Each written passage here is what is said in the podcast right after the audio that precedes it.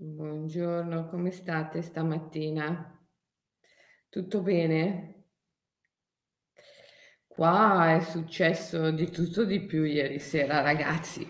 È bruciato il mulino di Maroggia. Beh, chi abita da queste parti in Canton Ticino sa di che cosa sto parlando. È bruciato il mulino più grande, più moderno, più efficiente di tutta la Svizzera italiana, che sta non molto lontano da casa mia, insomma non proprio vicino, però ci devo passare io per andare a casa. A parte che in questi giorni passo poco perché sono sempre qui nel mio bosco, per fortuna c'ho il bosco e posso uscire nella natura, anche se non ho più la mia Zoe, il mio San Bernardo, che sto cercando perché ha lasciato il corpo ormai un paio di mesi fa, e quando l'ho messo nel forno crematorio gli ho promesso: ti ritrovo. E adesso lo sto cercando. Ho sognato che mi diceva che si sarebbe reincarnata in un cane leone. Allora adesso sto cercando il cane leone. Sto cercando il cane leone e lo troverò, in qualche modo lo troverò, il cane leone. Però intanto vado nel bosco da sola e, siccome mi piace andare soprattutto verso sera, ieri sentivo qualcosa di strano. Evidentemente era l'odore del mulino che bruciava, che saliva su fin nel bosco. Insomma, ieri sera in Ticino, nel Canton Ticino, che è molto piccolino, è successa una cosa eclatante. È bruciato un intero mulino, completamente distrutto dal fuoco, completamente. Ma lasciamo perdere questa notizia di cronaca, anzi no, non lasciamola perdere, perché da qui comincio dal fuoco. Comincio dal fuoco perché oggi voglio parlare di qualcosa di cui ho in mente di parlare già da un po' di tempo e poi mi dico: ma forse è troppo forte, aspettiamo un attimo, prepariamo l'audience, ma mi sa che voi siete già tutti pronti. Volevo parlare di una cosa che mi ha detto tanti anni fa il mio maestro in un altro bosco in Sri Lanka, un bosco che poi era la foresta pluviale, perché ricordo che eravamo a casa sua, lui abitava. Non sto parlando del venerabile Gatatera, del mio maestro di meditazione, ma di Michael Williams, che è stato poi l'uomo che mi ha iniziata allo yoga sciamanico. E lui aveva una casa a Nuorelia, che è nel centro dell'isola di Sri Lanka, in mezzo alla foresta pluviale, alle piantagioni di tè. E quindi in un tutt'altro bosco, nella foresta pluviale, lui un giorno mi disse: sai,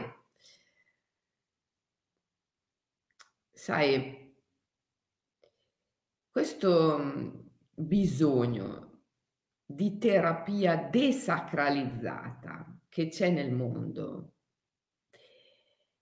non solo è la conseguenza del fatto che l'uomo vuole il controllo, vuole il potere, ma anche è ciò che mantiene, è ciò che sostiene, è ciò che nutre questa mente iperrazionale, patricentrica, che determina poi tutte le forme di squilibrio più tremende in seno alla nostra civiltà, perché è una mente squilibrata. Sostanzialmente, cosa mi stava dicendo?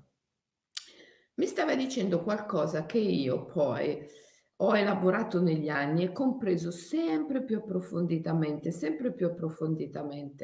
Devo dire che poi quando sono tornata in Occidente, quando ho studiato psicologia all'università, ma soprattutto dopo, quando ho conosciuto qui in Svizzera James Hillman, che è stato un grande psicanalista, filosofo, è stato il padre della psicologia archetipica. Bene, l'incontro con Hillman è stato fondamentale per me per chiarire tante cose, anche tutto quello che avevo imparato ad Oriente, perché non c'è dubbio che, come diceva lui, noi abbiamo una tradizione immaginale che è occidentale, e se riusciamo a passare attraverso la nostra tradizione immaginale occidentale, cioè attraverso i simboli della nostra cultura, allora riusciamo anche a comprendere meglio il pensiero orientale, e quindi anche lo yoga, anche il buddismo e così via.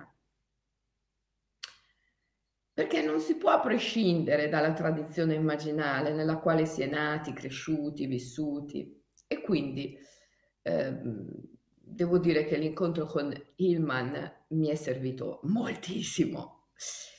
E ho compreso cosa diceva, cosa voleva dire Michael.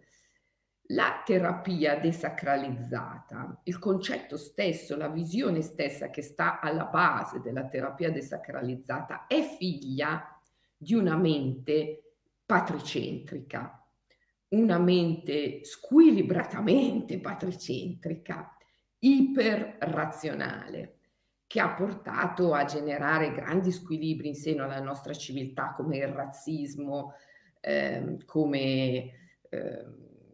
la discriminazione verso il femminile, ovviamente, l'omofobia, sono tutti figli di questo squilibrio patricentrico che è in essere nella nostra società a causa di questa mente iperrazionale che governa, domina tutto, e che è l'espressione del tentativo dell'essere umano di esercitare un controllo, un potere sulla natura. Qualcuno direbbe il peccato originale.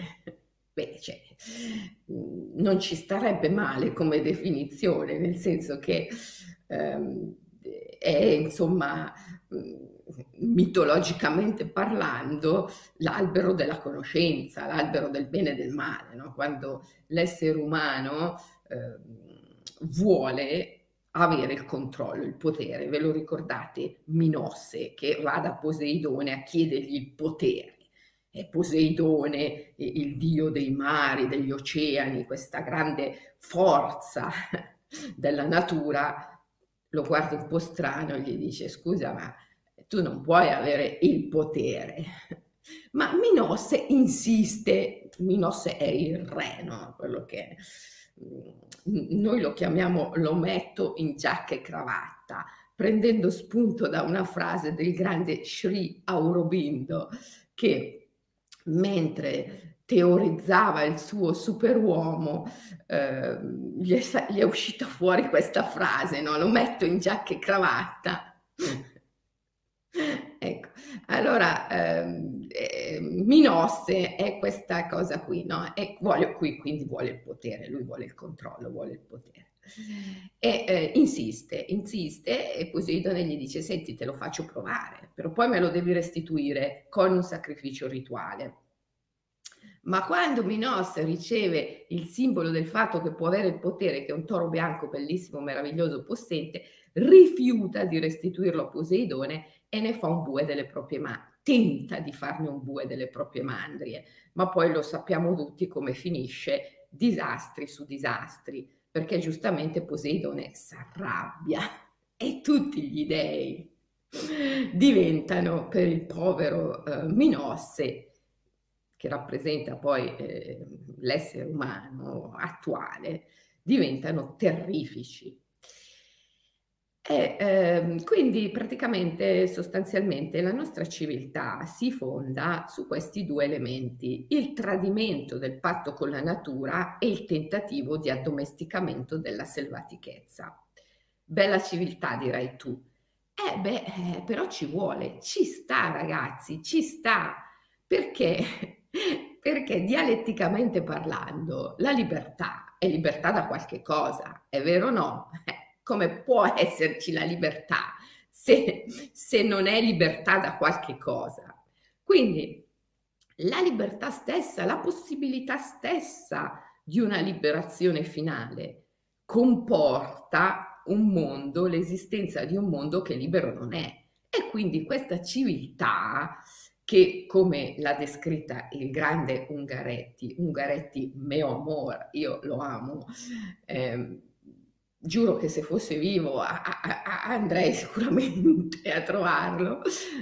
Comunque, Ungaretti dice: la nostra civiltà è un atto di prepotenza nei confronti della natura, un atto contro natura. Certo, ma ci sta, perché se no non ci sarebbe la possibilità della libertà, la libertà che è necessariamente libertà da qualche cosa e quindi comporta un mondo che libero non è. Però ragazzi, tutto questo va bene, ci sta, ma ci vogliamo liberare. Quando ci liberiamo? Ci vogliamo liberare? Tutto ci sta questa civiltà, ci sta il patricentrismo, ci sta pure lo squilibrio, ci sta tutto. Però ragazzi, liberiamoci, perché ci sta per permettere la libertà. Ma se poi la libertà non arriva mai, allora non ci sta più. È vero o no? Stamattina ho i sandali alati, più alati del solito. Lo sapete, no? Che io indosso i sandali alati, che sono simbolo della leggerezza. Sono molto leggera, non mi prendo mai sul serio, anche perché considero che prendersi sul serio sia davvero una cosa da non fare mai. Penso che invece la vita sia qualcosa di bellissimo in cui bisogna divertirsi e vivere con grande piacere, e soprattutto la filosofia, che è una gran bella cosa, va vissuta con piacere, con divertimento e con leggerezza soprattutto, e in questo è buona cosa prendere spunto dai maestri orientali, perché quelli occidentali veramente sono stati un po' troppo pesanti, vero? Vabbè, comunque, questo è un altro discorso. Torniamo alla terapia desacralizzata, che oggi è quella che va per la maggiore, perché è propagandata ad oltranza e quindi è vista come l'unico modo per affrontare disagi, disturbi, problemi. Torniamo lì. È figlia di questo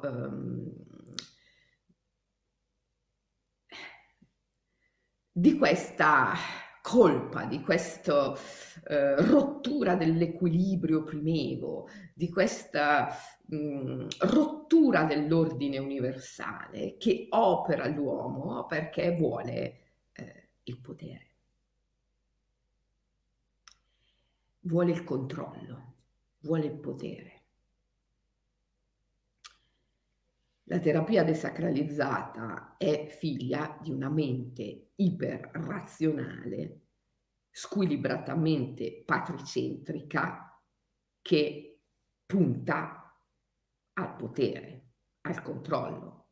E infatti ultimamente ha preso proprio la deriva e ultimamente si sta parlando di cose di cui non si è mai parlato prima in seno alla società, come per esempio la violenza ostetrica.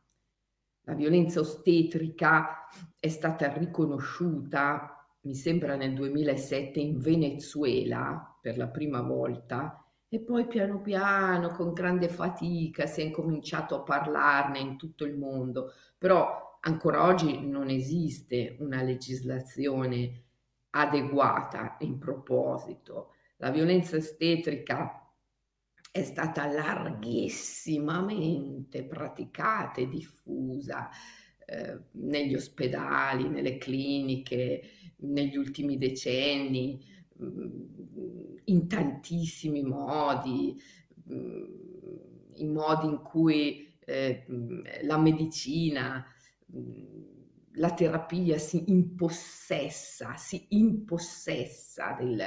del corpo femminile e dell'atto sacro della nascita e lo riduce a un atto puramente meccanico e addirittura svilisce in tutti i modi la donna per il solo fatto di essere donna e per il solo fatto di partorire. La violenza ostetrica praticata negli ospedali e nelle cliniche è un crimine contro l'umanità e non se ne parla, non c'è una legislazione, non c'è neanche una legislazione adeguata che la regolamenti, non esiste. Per la prima volta se ne è parlato in Venezuela, pensate voi.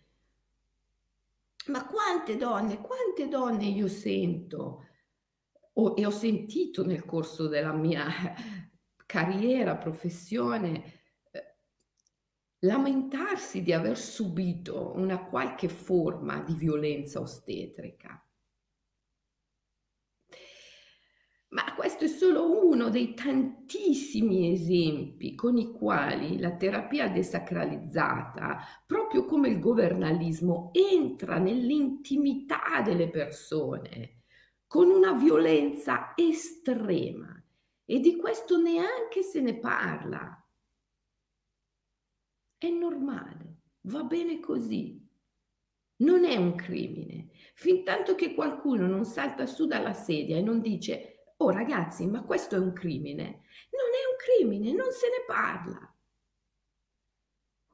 E invece bisogna parlarne, bisogna parlare della violenza che è operata dalla terapia desacralizzata nei confronti dell'uomo, perché è un crimine contro l'umanità e che si perpetua in tanti modi e sotto tante forme. La prima di tutte queste forme è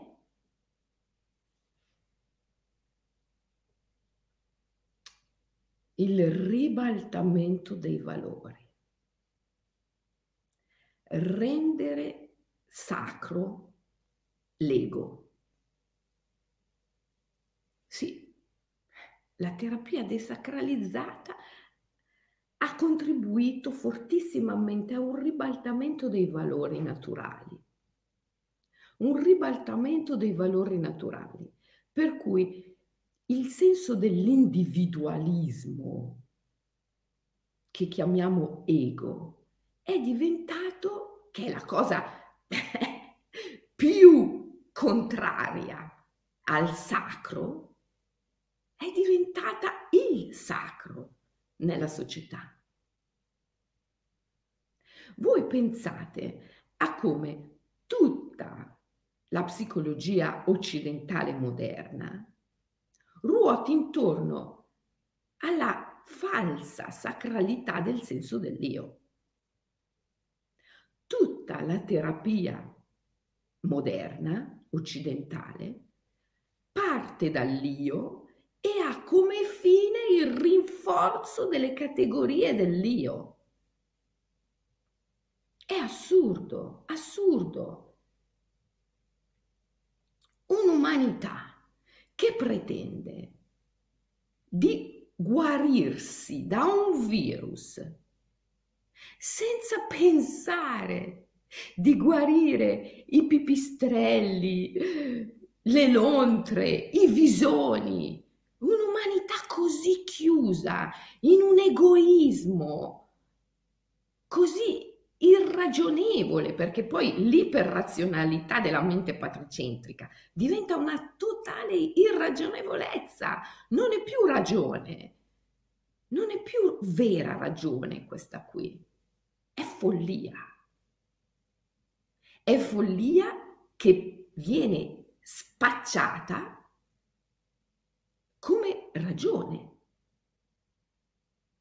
Pretendere di salvare l'umanità senza simultaneamente salvare i pipistrelli, i visoni, le lontre, i pangolini.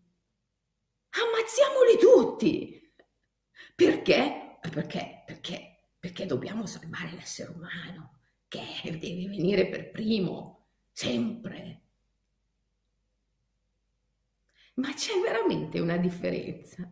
Ma c'è veramente una separazione tra l'essere umano, il pangolino, il visone, le lontre, i pipistrelli? C'è veramente questa separazione? No. È la mente iperrazionale che la crea. Non c'è in natura, non c'è in verità, perché un essere umano è distinto, certo, è distinto dalle lontre, dai pangolini, dai pipistrelli, ma non è separato. Distinto, ma non separato. E come possiamo pretendere di salvare l'uomo senza simultaneamente darci da fare per salvare i pipistrelli, i pangolini e le lontre e i visioni? Ammazziamoli tutti! Ma ragazzi, ma vi rendete conto dove siamo arrivati? Facendoci guidare da uno strumento che è questa mente iperrazionale, patricentrica, assolutamente inadeguata ad avere il potere. Non è uno strumento adeguato ad avere il potere, ad avere il controllo. Poseidone gliel'aveva detto a Minosse: non puoi avere il potere con quella mente lì, non puoi.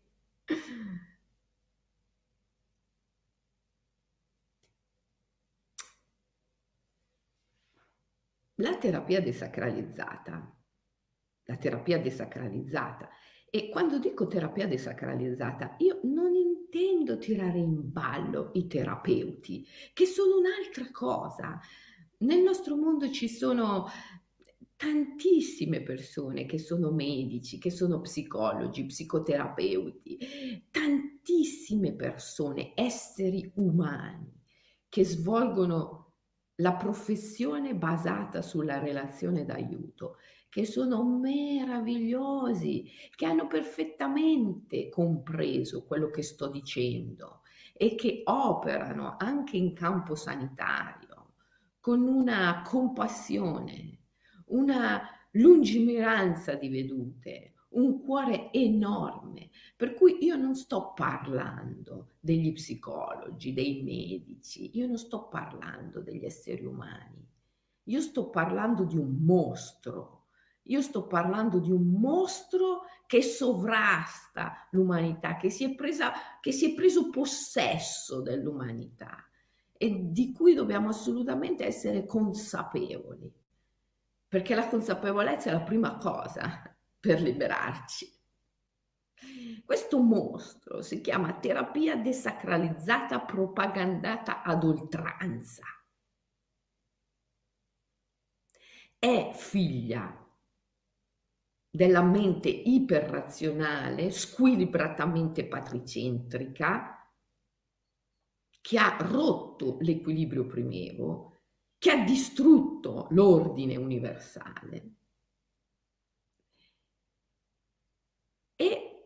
Nutre nutre questa mente.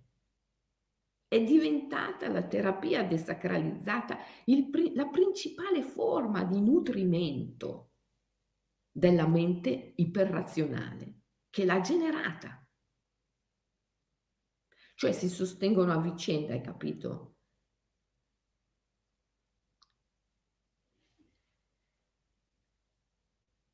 L'io, il senso dell'io, è sacro per questa terapia desacralizzata, perché ha ribaltato i valori. Allora tu sei sano di mente, tu sei sano quando il tuo io, il tuo senso dell'io è ben strutturato e quando operi al fine di salvare il tuo io. Non importa se per salvare il tuo io devi distruggere il mondo, devi distruggere la natura, devi far fuori tutti i visoni, tutti i pangolini, tutti i pipistrelli del mondo, non importa. L'importante è che tu metti al centro di tutto il tuo io e che tu salvi il tuo io, che nemmeno esiste, perché è un prodotto illusorio di questa mente iperrazionale che l'ha portato in essere a questo scopo, allo scopo di avere il potere. L'io, come si diceva ieri, è un'arma a doppio taglio. Se tu lo abbini al verbo amare, darsi, offrirsi, è meraviglioso, è lo strumento della salvezza, come ci insegna Gesù. L'io, unito al verbo amare, darsi, offrirsi, è lo strumento della salvezza. Bellissimo! Ma se tu lo abbini a qualsiasi altro verbo, diventa lo strumento della distruzione.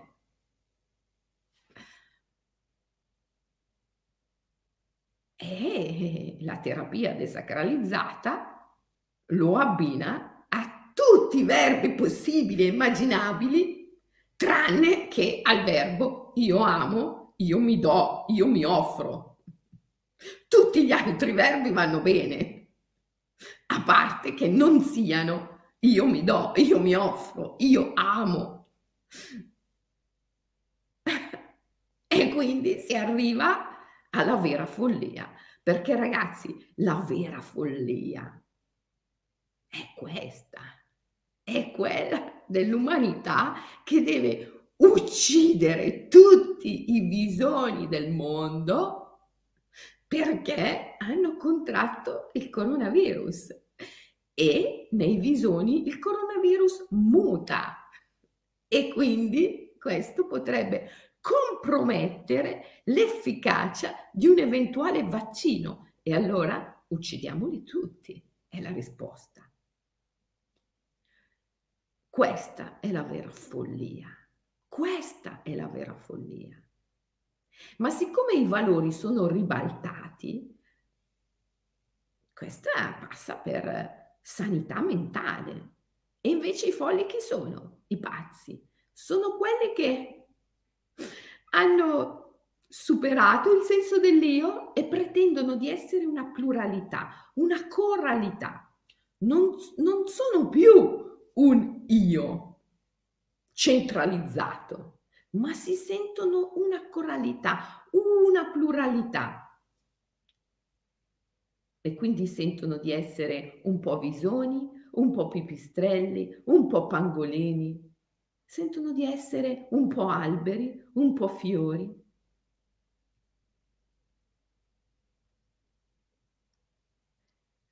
Questi sono pazzi, perché hanno destrutturato il senso dell'io.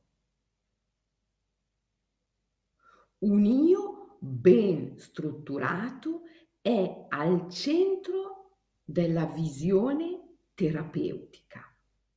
Se non hai un io ben strutturato, sei pazzo. La follia è diagnosticata in questo modo. È quando il tuo io non è ben strutturato.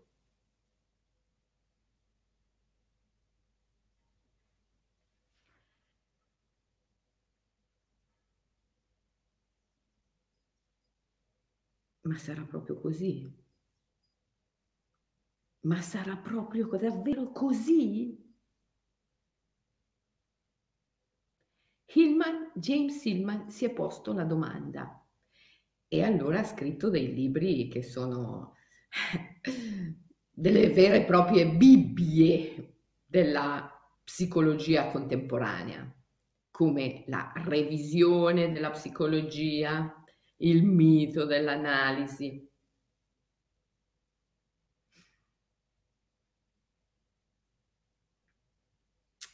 Io credo che avere un io ben strutturato non sia essere sani, ma sia, come diceva Gaber, far finta di essere sani, che è un'altra cosa, far finta di essere sani, vero? Oddio, pensate che ieri ho letto un'altra notizia di quelle proprio shock. Stanno inventando, anzi probabilmente l'hanno già inventato, stanno producendo un Apple Watch. Sapete cos'è un Apple Watch? È un orologio computer, un computer da polso, chiamiamolo così, un Apple Watch che ti sveglia quando hai gli incubi. Sì, se tu di notte hai un incubo, il tuo Apple Watch è in grado di capire che stai avendo un incubo dai movimenti del corpo, dal battiti del cuore. Il tuo Apple Watch capisce che tu stai avendo un incubo e ti sveglia. Perché? Questo io veramente non l'ho capito. L'articolo sosteneva che perché avere incubi fa male. Perché? Perché non ti permette di dormire bene, perché non ti permette di riposare bene e quindi poi non ti permette di essere efficiente durante il giorno, di stare bene durante la tua giornata e quindi ti sveglia. L'orologio ti sveglia, cioè è un'assurdità, no? Se uno ci pensa dice ma come? Cioè tu mi svegli perché l'incubo mi impedisce di dormire bene e siccome non posso dormire bene tu mi svegli così non dormo del tutto? Cioè ma capite che questa mente iperrazionale alla fine è lo strumento assolutamente più illogico, insensato, al quale potevamo affidarci e ci siamo, l'umanità si è affidata totalmente a questo strumento, totalmente. È assurdo, è incredibile, ma è così. Cioè, voglio dire, se ci fosse un marziano, un extraterrestre, e gli raccontassimo queste cose, non ci crederebbe, non ci crederebbe.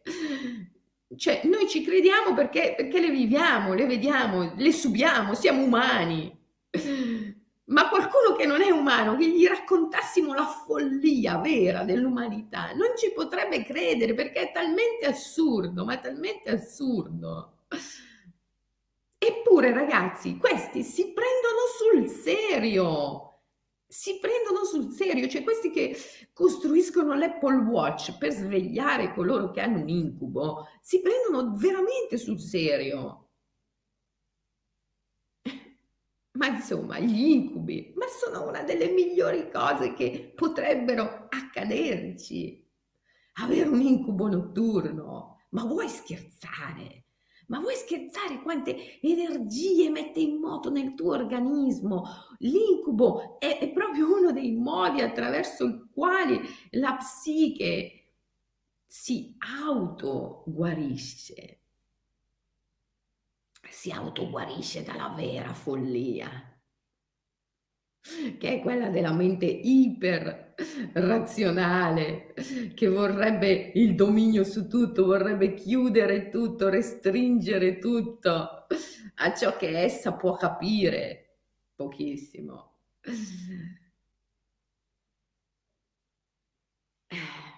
E quindi che fare? Che fare, ragazzi? Siamo veramente messi in una situazione difficile, molto difficile. Io ieri ho parlato della catottromanzia, prevedere il futuro attraverso una superficie riflettente.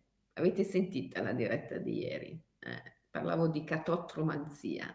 Qualcuno mi ha scritto: wow, ma che argomenti, Selene, sembri Piero Angela. Parli di argomenti alla Piero Angela. Insomma, Piero o il figlio, che adesso non so come si chiami, fanno delle trasmissioni scientifiche bellissime, affascinanti, con grandi profusioni di strumenti tecnologici, ma la prospettiva dalla quale guardano è sempre quella, è la prospettiva iperrazionale, patricentrica, che ti dà sempre la visione della mappa mentale della realtà, la mappa mentale che va per la maggiore, che è poi quella che nutre lo squilibrio primevo. Quindi sì, va bene, parliamo di certi argomenti, parliamo di argomenti interessanti, ma se continuiamo a parlare di certi argomenti da una prospettiva iperrazionale squilibratamente patricentrica, serve soltanto a inasprire lo squilibrio. Allora io credo che i media dovrebbero essere i primi a riuscire a portare una visione diversa delle cose, ma sono i primi che non lo fanno, perché sono completamente allineati con il potere dominante, che a sua volta è totalmente asservito alla mente iperrazionale, patricentrica, e non può prescindere da questa. L'abbiamo già visto tante volte come le istituzioni politiche, economiche, culturali, dalle accademie ai governi, ai sistemi finanziari, non possono prescindere dalla mente iperrazionale patricentrica, perché è attraverso questo strumento, è solo attraverso questo strumento che possono mantenere il controllo e il potere. Quindi capite che è un cane che si morde la coda, come si dice, un gatto che si morde la coda, come si dice. È un circolo vizioso nel quale siamo dentro, che qualcuno deve spezzare, bisogna romperlo. È un circolo vizioso nel quale siamo dentro.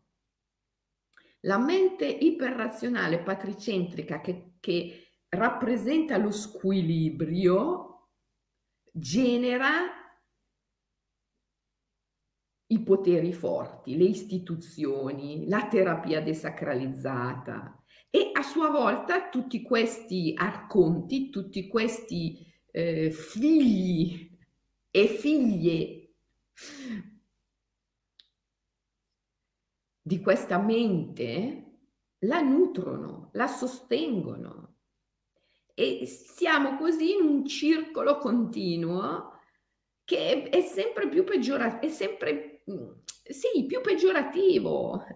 va sempre più peggiorando.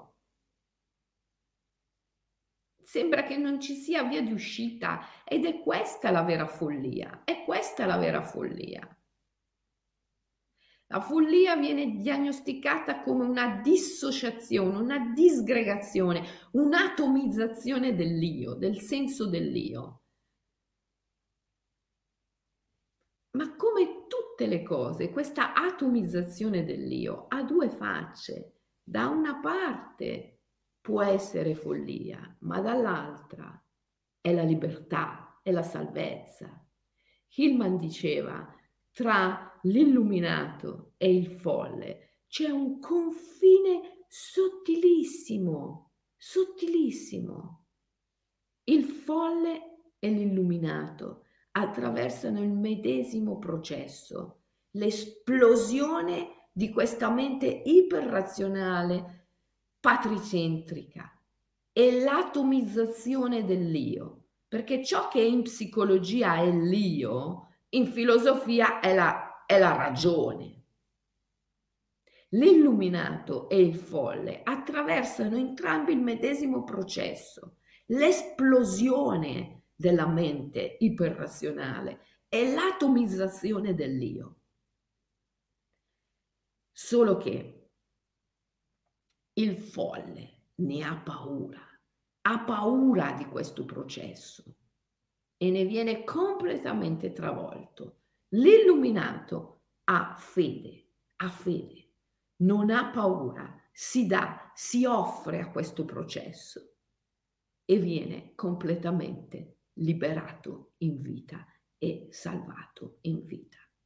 Insomma, ragazzi, la differenza la fa il coraggio, ma il coraggio non è e non può essere solo una responsabilità individuale. Il coraggio deve essere una responsabilità sociale, sociale. Bisogna che le istituzioni la smettano di fare paura agli individui. Le istituzioni la devono piantare di compiere un'opera terroristica, spaventare incessantemente gli individui. Le istituzioni devono infondere fiducia, devono infondere coraggio nelle persone, perché la differenza tra la pazzia e l'illuminazione sta lì, sta tutta lì, nella capacità di avere coraggio, nel non avere paura. Il coraggio non può essere affidato semplicemente al singolo individuo, è una questione della specie e quindi deve anche essere sostenuto dalle istituzioni, deve essere sostenuto dai media, deve essere sostenuto dalla comunicazione. E invece no, perché i media continuano a diffondere una comunicazione che sostiene sempre la stessa mente iperrazionale. E quindi la paura, per non parlare delle istituzioni, vero, che continuano a diffondere terrore. Perché? Perché il terrore nutre il potere. Il terrore nutre il potere. E allora si va verso una dittatura, che è una dittatura terapeutica, che è una dittatura politica, che è una dittatura economica, ma che è innanzitutto una dittatura morale, una dittatura morale. È a questa dittatura morale che ci dobbiamo ribellare, ribellare. Oggi, adesso, è il momento della ribellione. Se non ci ribelliamo oggi, adesso, il rischio che sia troppo tardi è grande. Ascoltavo l'altro giorno il processo di Brodsky. Lo sapete, il grande poeta Brodsky, che è sepolto a Venezia? Sapete che io sono andata a Venezia diverse volte nella mia vita, solamente per andare in pellegrinaggio alla tomba di Brodsky. E portargli un fiore, talmente ce l'ho nel cuore questo poeta. Se voi ascoltate il processo di Brodsky, è incredibile, è quello che sta succedendo oggi all'umanità, ragazzi. Brodsky è davanti alla giuria del Soviet, tempi sovietici, e il giudice gli dice: lei che cosa fa nella vita? E lui gli risponde: io sono un poeta. E il giudice gli dice: e chi le ha dato il titolo di poeta? Sì, insomma, lei ha frequentato qualche istituzione, qualche scuola che le ha dato questo titolo? E Brodsky dice: caro signore, io non credo che un uomo possa dare a un altro uomo il titolo di poeta. Questo titolo lo può dare solo Dio. Brodsky è stato condannato a 5 anni di lavori forzati per parassitismo sociale, perché era un poeta. Salvo poi vincere il Nobel, eccetera, eccetera, eccetera, eccetera. Oggi l'umanità è assoggettata a un processo simile e non ce ne rendiamo nemmeno conto. Siamo io e te, tutti noi, ciascuno di noi che è assoggettato a un simile processo. E tu cosa fai nella vita? Chi ti ha dato il titolo? Quali titoli di studio hai? Quali abilitazioni per professare la tua professione, per parlare? Selene, tu chi sei? Perché parli? Perché parli? Come l'altro giorno che parlavo dei vaccini e qualcuno mi ha scritto: oh, ma tu non hai le competenze scientifiche per parlare di questo. Io non parlavo né a favore né a sfavore dei vaccini. La persona che stava scrivendo non aveva capito niente di quello che stavo dicendo, assolutamente niente. Probabilmente non si era neanche data la pena di ascoltarmi, però stava scrivendo: tu non hai le competenze scientifiche per parlare di questo. Mi sembrava di essere al processo di Brodsky. Lei chi è? Chi le ha dato il titolo di poeta? E dove ha studiato? Quale istituzione le ha rilasciato la licenza di poeta? E Brodsky che risponde: ma caro signore, non esiste nessun uomo che possa dare la licenza di poeta ad un altro uomo, perché questa la dà solo Dio. 5 anni di lavori forzati, 5 anni di lavori forzati, ma noi non ci rendiamo conto che questo processo è in atto nei confronti di ciascuno di noi. Ciascuno di noi oggi deve dimostrare, oggi ciascuno di noi deve dimostrare di aver ricevuto in qualche modo un benestare dal potere.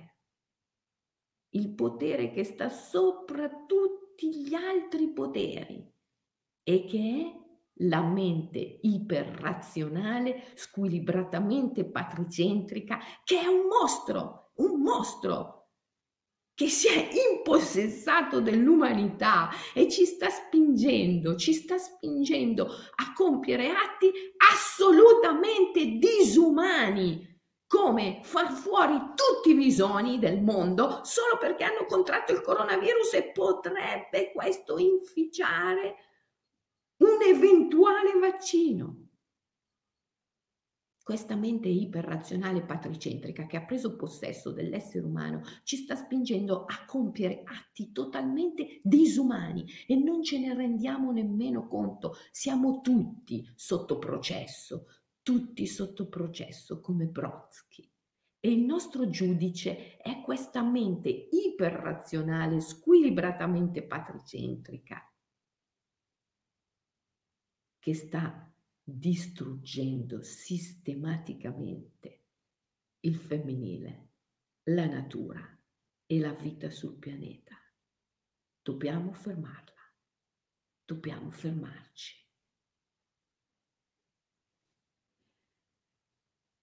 L'OMI di oggi sarà 1 minuto di silenzio. OMI, 1 minute immersion, è la meditazione che vi chiedo di fare tutti i giorni. Oggi vi chiedo 1 minuto di silenzio. 1 minuto di silenzio più volte nel corso della vostra giornata, quante volte potete, almeno 3 volte, almeno 1 minuto di silenzio in cui stiamo tutti zitti Perché che altro possiamo fare? Facciamo un silenzio. Ma se vi scende una lacrima, non siete malati, non siete pazzi. Anzi, la prima lacrima che vi scende, quello è il segno vero della vera sanità mentale.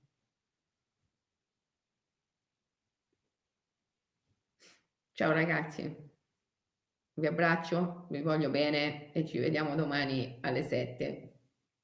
Buona giornata. Dopo mi leggo tutti i vostri commenti, eh? Io me li leggo sempre tutti, ragazzi, sempre tutti. Scrivetemi. Ciao, a domani.